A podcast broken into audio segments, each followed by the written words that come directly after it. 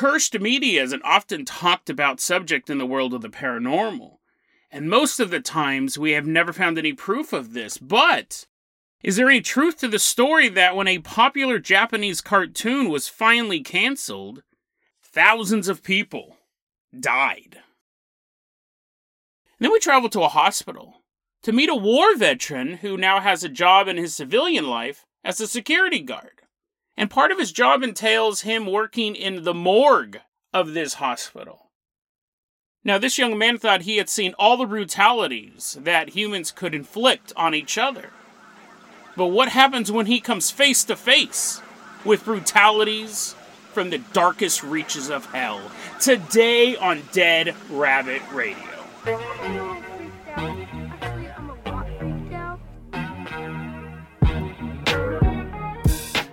Hey everyone, welcome back to another episode of Dead Rabbit Radio. I'm your host, Jason Carpenter. I'm having a great day. I hope you guys are having a great day too. I hope you guys are having tons of fun doing whatever you're doing. Let's go ahead and get this episode started. First off, walking into Dead Rabbit Command, everyone get on your feet and give a big round of applause for our newest Patreon supporter, Lunaris. Woohoo! Yeah, come on in, Lunaris, walking into Dead Rabbit Command, looking spiffy in that, I don't know, brand new hat. I'm assuming at some point you got a hat. Lunaris, you're going to be our captain or pilot this episode. If you guys can't support the Patreon, I totally get it. Just help spread the word about the show. That really, really, really helps out a lot. Also, I want to let you guys know you guys know that a lot of times I'm on that show, the Asylum Case Studies. Is Tressa's podcast where she brings on different guests and we watch those sci fi channel asylum films. It's a great podcast, and I was once again invited onto the show where we watched Mega Piranha. It's awful. It was one of the biggest chores I've had. It was even worse than the Insane Clown Posse movie. Mega Piranha. If you want to check that episode out, I'll put it in the links. She has a whole ton of episodes if you're into people sitting around talking trash about people's works, people's hearts and souls and dreams being put into celluloid. Yeah, we're just gonna laugh at it. We're gonna laugh at it for an hour. Mega Piranha was bad. Mega Piranha was so bad. So check out the Asylum case studies if you can't get enough Jason this week. Check that out. Lunaris, let's go ahead and toss you the hair hang glider. We're going to jump off the highest point of Dead Rabbit Command. We are going to glide all the way out to Japan.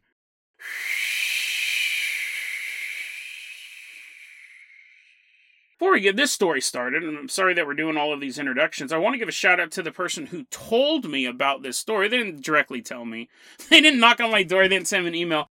There's a YouTube channel called Shibuna Laguna. It's a brand new channel. I think they have like under 100 subs. And what Shibuna Laguna does, it's about anime stuff. It's about Japanese culture and it's kind of like weird, spooky stuff.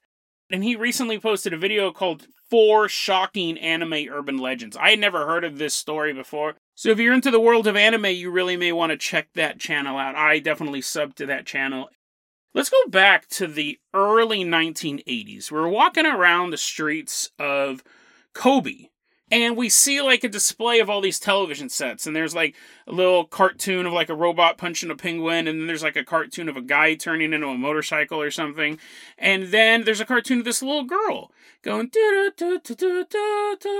she's like waving her wand around and we're like that's weird. Why is everyone paying attention to this this one this little girl one? I mean we just saw a robot beat up a raccoon i mean a penguin. We just saw a robot beat up a penguin. That's way cooler. Magical princess minky momo was this cartoon that came out in the early 1980s, specifically the year 1982. And this was really, it's considered one of the prototypical, what's called magical girl. It's like a subgenre of anime. My familiarity with this subculture is pretty limited. I used to watch anime as a kid, but it was like Akira and Macross and Nausicaa, like the big budget stuff. But the Minky Momo, I guess is Sailor Moon would probably be considered magical girl. Minky Momo was one of the original magical girl animes. It's also kind of set the trends because the people who made the cartoon, it was by Ashi Productions.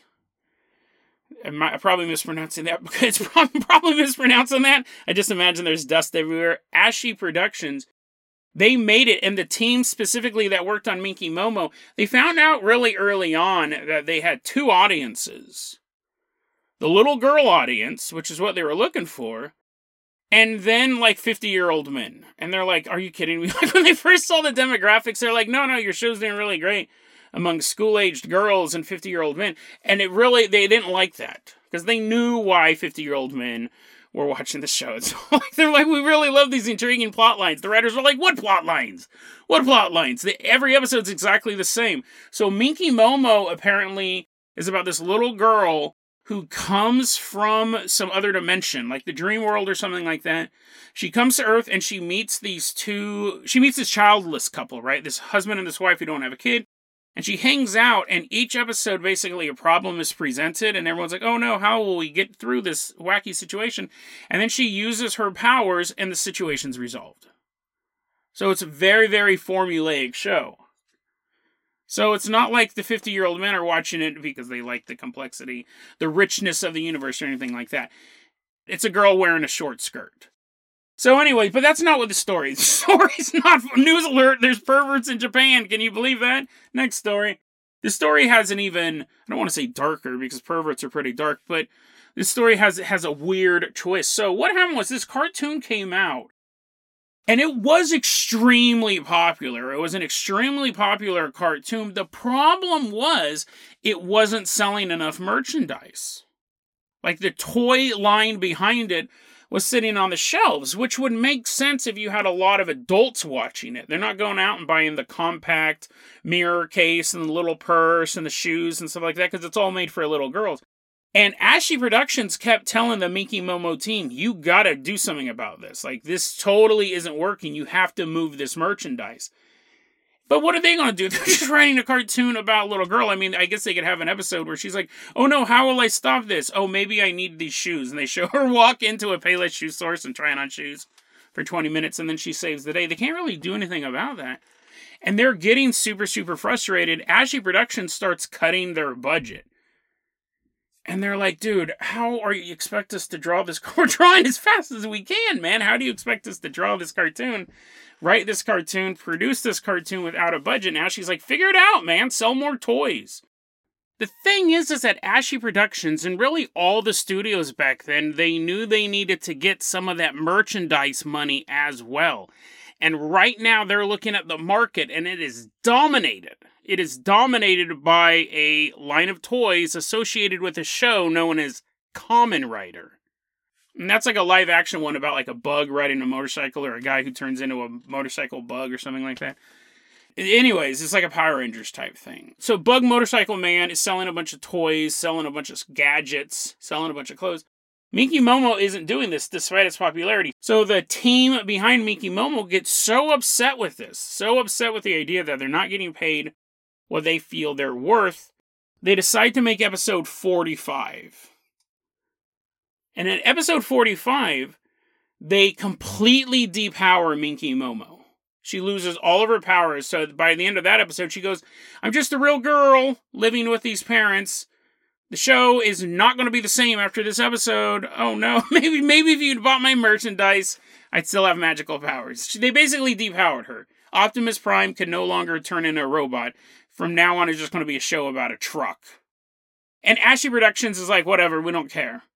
They're probably not even watching the show at this point. Like this was a revolt among the team saying, "Let's totally shake the game up," and then they'll start giving us more money because what are, we can't write a cartoon about a magical girl who doesn't have power. Ashi Productions, they don't even care. They don't even bat an eye. I think probably at this point the show's losing them money. So then the next episode comes out. Episode 46. Now, what I don't understand is what were these shows like a weekly show? I know in America, when you have a cartoon that comes out every week, they're not spending the week, the next week trying to draw the new one. So I don't know if it was a weekly show in Japan or if it came out like when it comes out. I don't know what the schedule was like. I really couldn't find anything like that because I have some questions about this urban legend. When I say urban legend, everything I've told you so far is true. Maybe maybe Kamen Rider doesn't turn into a bug motorcycle. I'm sure I've probably got some of those details wrong, but you have this story, right? This is all true. So episode 45 came out, they depowered her. Ashi Productions doesn't even bat an eye. So they're like, okay, now we really got to figure this out. Episode 46. It's an infamous episode to this day for multiple reasons. Episode 46 Minky Momo is playing in the street. She's a real girl at this point. And a truck full of kamen Rider merchandise is barreling down the road. And she's playing in the street. She's like, oh no, if only I had my official Minky Momo eyeglasses, I'd be able to see what's in front of me. The truck hits her and kills her. Now, this isn't like a Bart is dead, Squidward suicide type of myth. This episode really happened. This episode really aired. A truck hits this girl, the star of the show, and kills her. And people were shocked. Ashi Productions, again, they probably weren't even watching it. They're like, oh, why, why, why all of a sudden we're getting all these angry phone calls? She gets hit by a truck. Now, this show apparently was being broadcast out of the city of Kobe, that area. And after this episode aired, an earthquake hit the city. And another earthquake hit Osaka, which apparently was another place where this show was being broadcast from. Not super devastating, and actually, some of the versions of this, because this is where we start getting into the urban legend fire. Some of the versions say it was an earthquake warning that, like right after that episode aired, there was an earthquake warning, and then I saw other versions that said no. Two fairly minor earthquakes hit Kobe and Osaka after this episode aired. And the team was like, "We're done. Like we've we've killed off our main character. We totally shocked everyone. We subverted your expectations." But even though they were not performing well for ashi Productions, they were obligated to make more episodes. They weren't they didn't have a contract for just 46 episodes. They had more episodes on their contract. So they're like, "Fine, we'll finish out the series." So episode 47, Minky Momo's just back to life and she has her powers back. So basically it does totally get reset. Now she has her powers back. She's flying around, she's solving problems using magic. And the show continues on until May 26, 1983. The show was airing original episodes for around a year. People loved the show. They didn't love the merchandise. They didn't love the merchandise, but the show was still extremely popular, extremely beloved. And the last episode aired on May 26th, 1983. On May 26, 1983, there was what's known as the Sea of Japan earthquake, which was, I think it was like a 7.0 earthquake. It was pretty high and it caused this huge tsunami. And 104 people died in this earthquake, most of them due to the tsunami, and uh, 324 people were injured. Japan has a lot of earthquakes. Japan has a ton of earthquakes. I don't think that's where the legend started. You had apparently either earthquakes or earthquake warnings. There's a big difference between the two, right? Earthquakes or earthquake warnings after Minky Momo died the show ends, there's the Sea of Japan earthquake. And I don't think this is where the urban legend started. But what happened was, fast forward to the 90s. We're in the 1990s now. Everything's doing a revival. Everything that's retro is cool again. The show Magical Princess Minky Momo, the original series, is brought back into reruns. And people are watching the show. They're like, oh, dude, I remember the show. The show is part of my childhood. I really enjoy it. I was kind of bummed out in episode 46, but I know everything will be okay.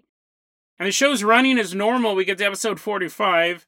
She loses her powers. Episode 46, she gets hit by a truck. And then the show just continues until the final episode is aired on January 17th, 1995. January 17th, 1995 was the Kobe earthquake. This earthquake was far more devastating. 6,434 deaths 43,000 people injured. And this is what gave rise to the story of Minky Momo, the curse of Minky Momo. And in between those two runs of the shows, I have some questions about about the urban legend. But as I was digging into this, I, I found other branches off of this. In between the runs of the original show and the show in the 1990s because I was like, if this was so popular, you can't tell me they never reran it in the middle of the early 80s to the early 90s. Apparently, apparently they did run it at some point in the 80s and there was another quake, but it was minor. That's the thing with urban legends. Sometimes you'll get rid of the details that don't really match. So we have stuff like that. But here's the thing when you think about this urban legend, you imagine like the episode ends and then there's an earthquake But these earthquakes were real. The show was real. My question is like the Kobe earthquake. It's a great urban legend, right? Cursed media. I love that stuff. The Kobe earthquake happened just before 6 a.m. in the morning. And the first earthquake, the 1983 earthquake, happened before noon. So when was the show being aired? The, sh- the, sh- the dates may line up to the finale, but was the original ending back in 1983 was it aired before noon because after if it wasn't if the show was being aired in the afternoon original run episodes in the afternoon then it would have happened after the earthquake the same thing with the re- the reruns i can imagine being run early in the morning right because they're reruns so maybe they did air before 6 a.m. But what's interesting is you you see this urban legend, you can kind of poke at it like that. But there's even other parts of the urban legend. There's an interview that I saw on this Japanese talk show, and they were talking about urban legends. And apparently, it's not just the earthquakes. This role was considered cursed. In between the series, the original run and the reruns, there was a couple movies. There was a couple anime movies about Princess Minky Momo, and it got to the point where actresses considered the role bad luck. Because there was three actresses that have played this role over time. One of them had a terrible love life, like just had a, a life full of divorce and heartbreak. One of them lost their hearing, and one of them got leukemia, which I imagine would be the worst of the three. I would take the first two combined than having leukemia. So the, the the curse isn't just about the earthquakes. The idea is that this show, the character itself, is cursed. And before you take on the role of Minky Momo, you should think long and hard about is there a curse connected to this. I know I've been talking about this a long time, but I really wanted to set it up. We're wrapping it up right now. The idea, the belief behind this urban legend is this. By killing off the character, it sent like a psychic shockwave through all the fans. Nobody expected that. And then they got her back, but you still had that initial psychic scar, right? This was not supposed to be a show that dealt with such a topic. Now, they said because this show dealt with heavy topics, it allowed future magical princess girl shows and future children's anime to kind of address darker themes. This was one of the shows that did that. But when the show ended, it reignited that psychic scar and it caused these earthquakes. The people loved the show so much, they couldn't be without it. So, an interesting urban legend. I like the idea of the actor. Not saying that I want actresses to be cursed, but that's another layer to it. Is there something behind it? Because you imagine when the writers and the producers of this show were making it, they were so frustrated. They were pouring all of their frustrations and anger into the art, into this hand drawn art. And they were getting ripped off. They had one of the most popular shows on at the time. It's iconic at this point. They weren't getting paid. It wasn't like they weren't getting paid what they were worth. They literally were getting less money than they were promised. Their budget was getting slashed. And you can just imagine all of these artists cranking out cell after cell after cell after cell of this cartoon. They're hand drawing each frame, and each frame they're working their hardest, and all that frustration and anger and hate towards their boss is pouring into each drawing. And then you play those drawings at 32 frames per second. It's like casting a spell of anger and rage. Fascinating fascinating urban legend. Parts of it are true. Is the cartoon responsible for those events? Who knows? But all the behind the scenes stuff was. So those guys were definitely pouring a lot of psychic, if not the fans, the artists themselves were pouring a lot of psychic energy into each drawing.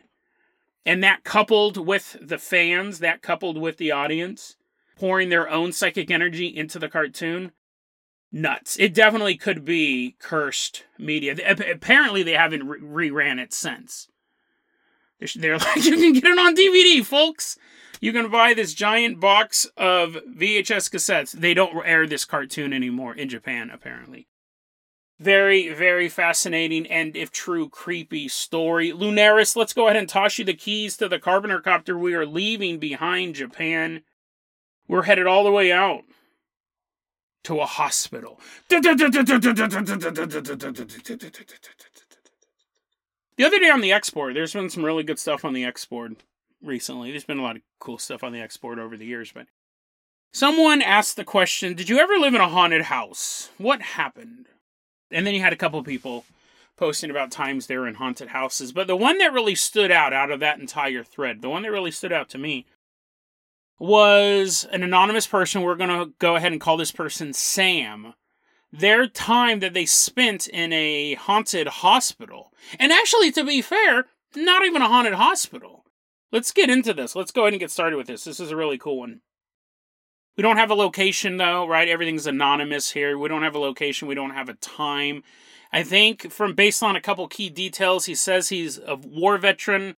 I'm going to assume the Iraq War, right? The second one. So I think this story probably takes place at the very earliest mid 2000s, right? 2008 maybe forward. I think would be the time.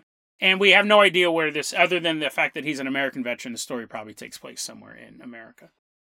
So we have Sam. And after his service is done, he gets a job at a local hospital.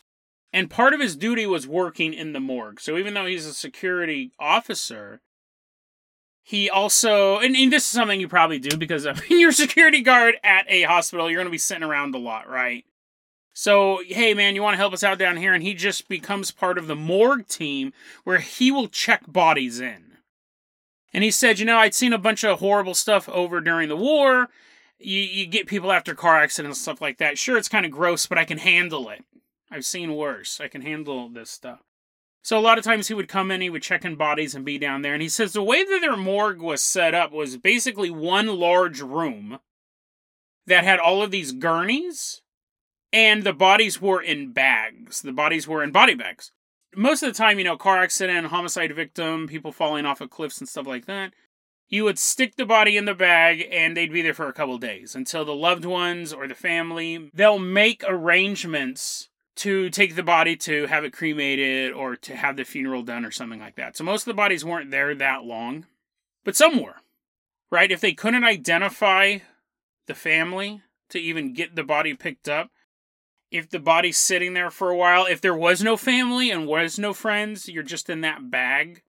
What happens then is that the city takes care of it. They actually have the body removed and it's sent to a crematory, usually, and it's cremated and then just put in a potter's field maybe or maybe have the the ashes scattered and things like that. So that's kind of the setup for this story because sometimes bodies would be there for a while because shocker bureaucracy is slow and it sucks a lot of the time. So they would have a body show up and the paperwork wouldn't get processed in time or someone's just not doing their job on the city level and the body would just sit there for days and weeks and maybe like a month or two until finally all the paperwork is finally processed and they take the body out. So that's the setup. Now we're sitting in this morgue with Sam, and this body comes in, and this body is of an unidentified homeless man. He's wheeled into the morgue and they're checking him in. And what they are told is that this homeless man was found burned alive underneath an overpass. Scorched from head to toe, and he was burned so badly that even the other hobos in the area couldn't identify him. And the police said they couldn't identify him either because he had no teeth. All of his teeth apparently had rotted out over the years, so they couldn't do any sort of dental ID. This body was 100% unidentifiable. So it's going to sit in the morgue for a while until the city gets its act together and processes all this paperwork. And Sam goes, I'll say this, it wasn't the most pleasant smell. it wasn't the most pleasant smell once he entered the morgue. He goes, there I've heard this before too, there's a very distinct smell when human flesh burns. And people in wartime often smell that smell, right? So he goes, yeah, it had like a sweet a sweet smell. Not like sweet, like he enjoyed it. Not like he's like yummy, yummy, yummy. Who brought the Jolly Ranchers? It just kind of had like a sweet, sickly smell because it's not a fresh burn, right? the police didn't bring him in there when he was still on fire. They're spraying him with a fire extinguisher. He's still like all smoky. They're like, here you go, guys. The fire was put out and all that stuff. He is brought in. He's in a body bag, but the smell would still permeate the bag. And Sam goes, a lot of people complain about the smell. It was a little gross, but you know, you just get used to it. And I, I honestly, it smelled worse. I had been in way worse situations than a smoky, smoldering bum sitting in my workspace. But one night, Sam was alone in the morgue, which would happen a lot. He was alone in the morgue, and he's filling out paperwork. And at this point, the burned up bum had been there for a while. This is already like a week or two had passed, or, or even more. Sam's filling out paperwork, and all of a sudden, what the? What is what? He smells burning flesh, not burnt flesh. He smells actively burning flesh. Something's on fire. And he jumps up and he is like, there's a fire somewhere in here. Like, I don't know how it's possible. I'm looking around, I'm not seeing fire, I'm not seeing smoke, but something is burning. And he's looking around and he can't figure out where the smell's coming from. And as he starts walking towards the burnt up homeless man's body, the smell gets stronger. So at this point, you would have to assume maybe there's a fire in the body bag. He doesn't see any smoke, but as he's walking towards his body, the smell gets stronger and stronger, and the temperature goes higher and higher. As he's walking towards his body, he feels the temperature of the air actually get hot. It gets so hot, in fact, that he feels if he keeps walking towards this body, he's going to catch on fire. He goes, The heat was so intense, I actually couldn't even get close to the body. The smell had completely filled his nostrils. The heat is burning every centimeter of his skin. He goes back, he calls the fire department. He calls a code red. He lets people know that there's a fire in the building. Fire department shows up, no fire. The heat had disappeared.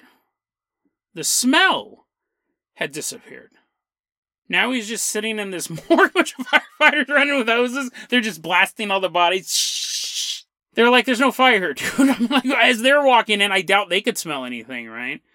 And Sam's like, "Listen, I, okay, like you know, you would feel embarrassed about this.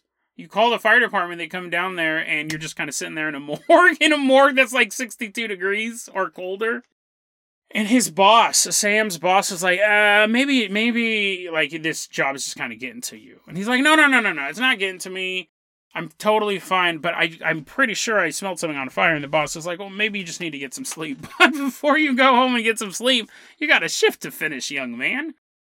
So they all leave. The fire department leaves, the boss leaves, and Sam is at this point thinking, "Yeah, yeah, I probably was just imagining something, but that's not like me. I'm not I'm not someone who hallucinates the smell of burning flesh." He's sitting there and things go back to normal. Later that night, another body is wheeled into the morgue. It's someone who had just died in a car accident that night. Sam's sitting there and he's filling out his paperwork.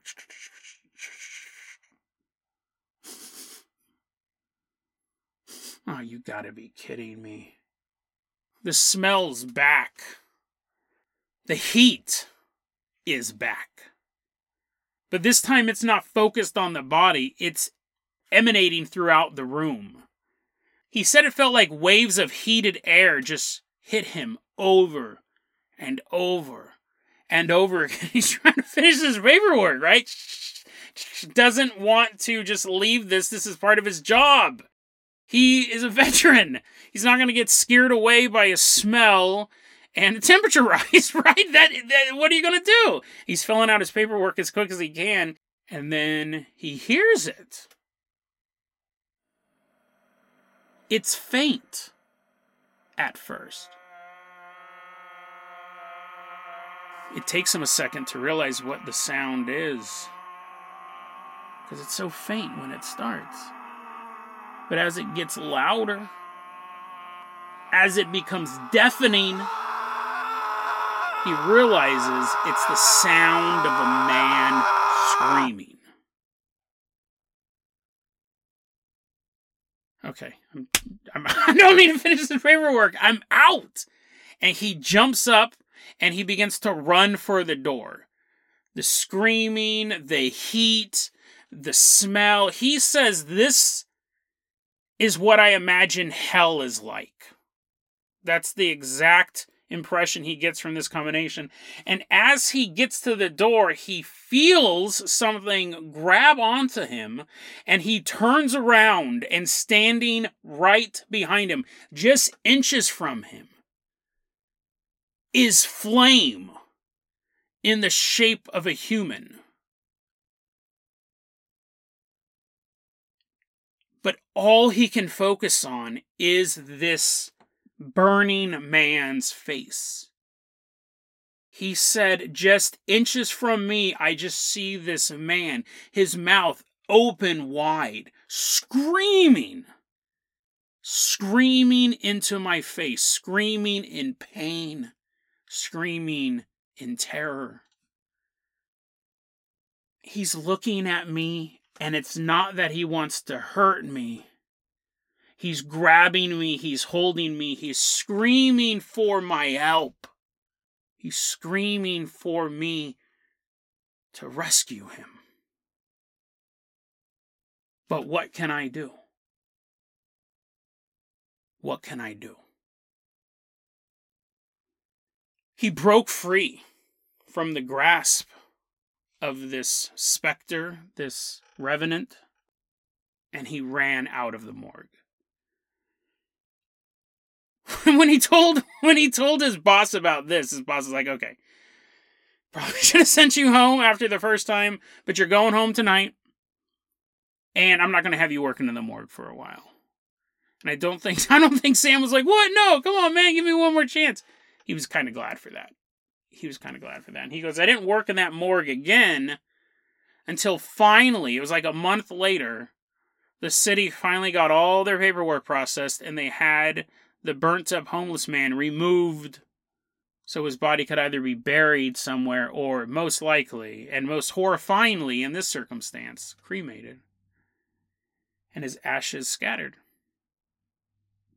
Sam then started to work in the morgue again, and he goes, Even though I worked in the morgue after this man was removed, every time I went in there, my nostrils were still filled with the smell of burning flesh.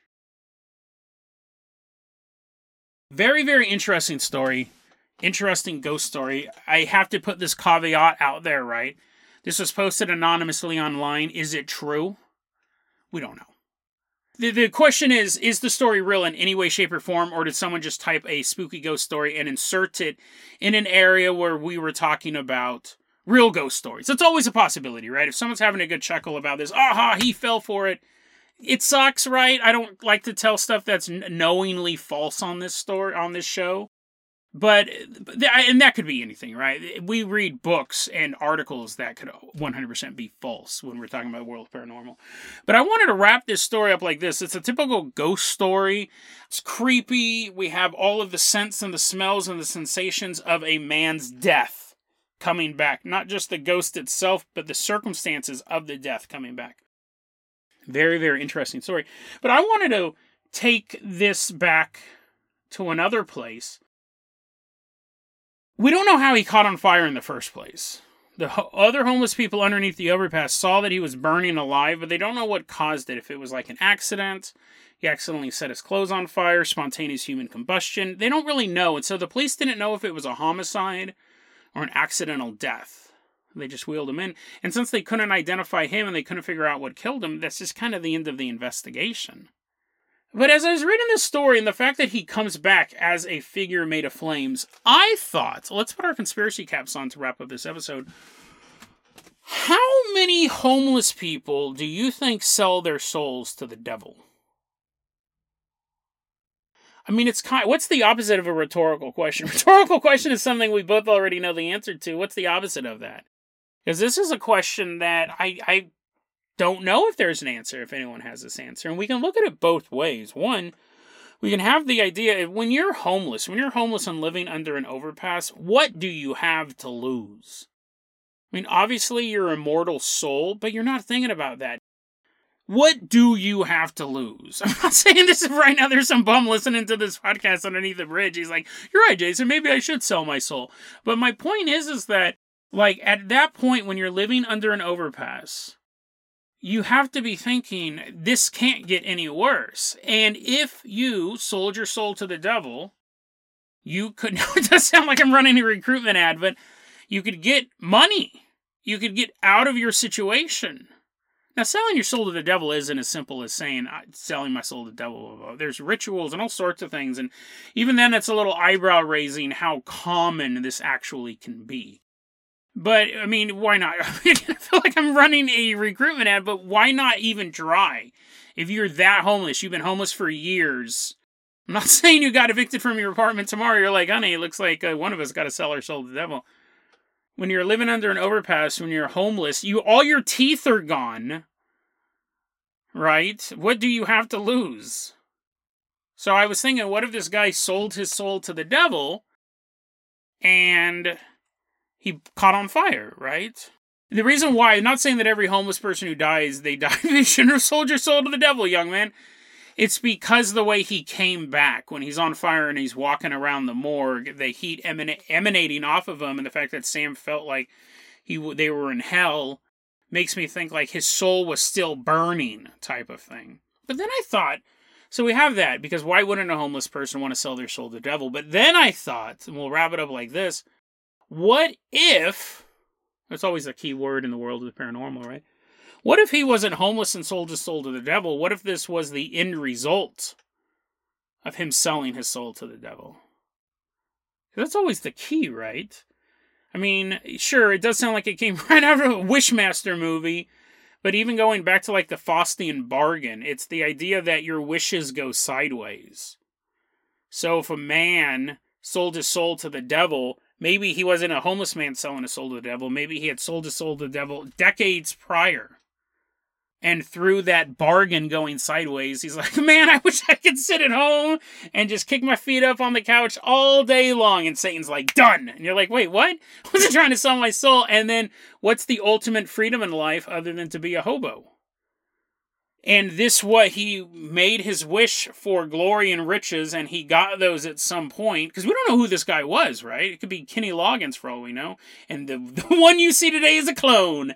You have this person make this deal with the devil and the devil always wins, right? Your life just decays in front of you. You got what you wanted, but that wasn't what you needed, and your life decays in front of you. And then you're underneath that overpass, and you have to imagine every day, every night, this man was worrying that the price for that bargain would come due.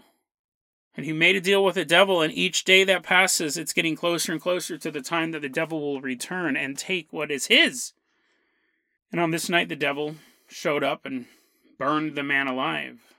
And that's why his soul is burning in agony.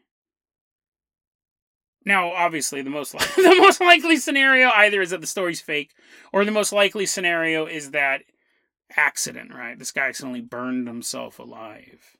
But it just I loved it as a ghost story, and then I just started thinking, I wonder how much of the homeless community traffics in black magic, traffics in the stuff, because what do you have to lose, really? What do you have to lose at this point? So, do homeless people worship the devil? I guess is kind of what I'm saying. Or are people homeless because they worship the devil? You're like, Jason, both of those statements are super insensitive.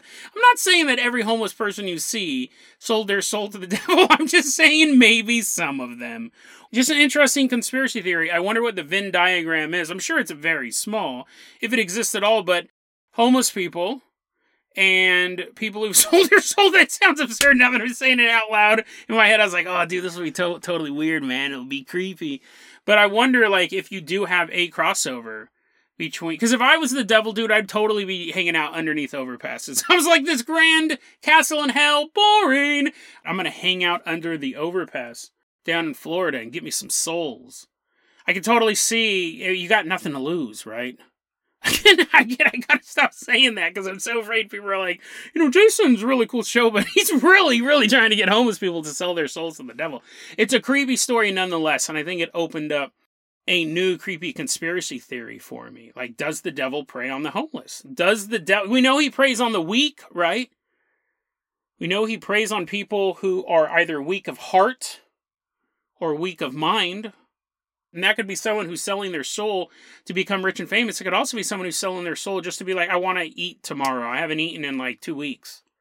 I'd sell my soul for a ham sandwich. The devil shows up. I don't know. I don't know. It does. yeah, it does sound a little bit ridiculous. It does, but what a creepy story. And I'll tell you this, man. I really enjoyed that horror story. I hope it's true, right? We don't know, though. We don't know, but I did really enjoy it. I really did enjoy the story about that bum being burned alive. It's a horrible story, but it's a ghost story. It's really cool. And yeah, new new conspiracy theory. Are homeless people actually making deals with the devil? Maybe. That's the answer to that conspiracy theory. Maybe. It might be. And that's spooky, right? You're like walking down the street and some guy's like, "Yo, can I have some change?" And you're like, "No, no, I don't have any change on me." And then you hear you hear hellhounds coming up behind you. You're running away from invisible dogs of wrath. Who knows? That last part's made up. That last part's never happened, but it would be creepy if it did. DeadRabbitRadio at gmail.com is going to be our email address. You can also hit us up at facebook.com slash deadrabbitradio. TikTok is at Dead Rabbit Radio. Dead Rabbit Radio is the daily paranormal conspiracy and true crime podcast. You don't have to listen to it every day, but I'm glad you listened to it today. Have a great one, guys.